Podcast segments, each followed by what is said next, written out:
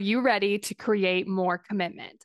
I went from consuming all the podcasts, listening to all the books, and signing up for all the free resources to figuring out how to actually create results. I'm Kayla Celeste, and you're listening to the Daily Steps Toward Success podcast. Let's get started. Today, we're going to be talking about feeling how you would feel today when you've achieved your goal. So I want you to think about your goal and I want you to think about achieving it. Like just pretend for a second that you have achieved your goal right now. How would you be feeling? What would you be thinking? What would you be thinking about your goal? What would you be thinking about the process? What would you be thinking about you?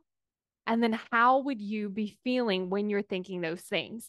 And then I want you to imagine applying those thoughts and those feelings right now.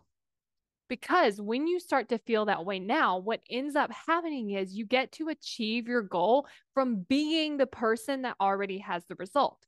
I want to give you the example of money. Let's say that when you've achieved your money goal, you will be feeling this like confidence. You will be feeling proud. You will be feeling secure.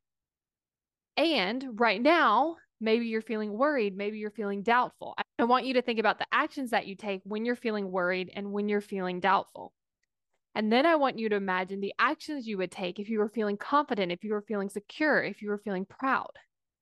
And then I want you to think about what will happen if you do not create those feelings for yourself now, because you could achieve your money goal and you could actually feel insecure.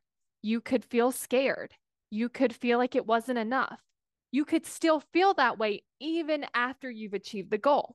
So, what you want to do is start creating those feelings right now. Because when you create those feelings right now, you allow yourself to one, feel that way now, and you will also be able to feel that way when you achieve your goal. But when you wait to feel that way until after you've achieved your goal, then what can happen is one, you might not even feel that way because you haven't been practicing it. And also, you don't get to feel that way the entire time.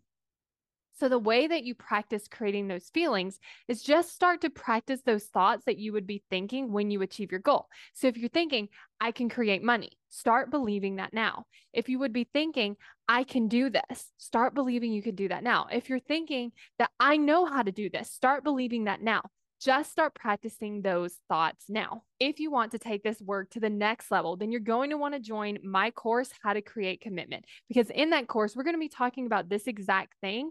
And I'm going to be giving you worksheets and videos to help you implement this even further. So go to createcommitment.com to sign up for the waitlist.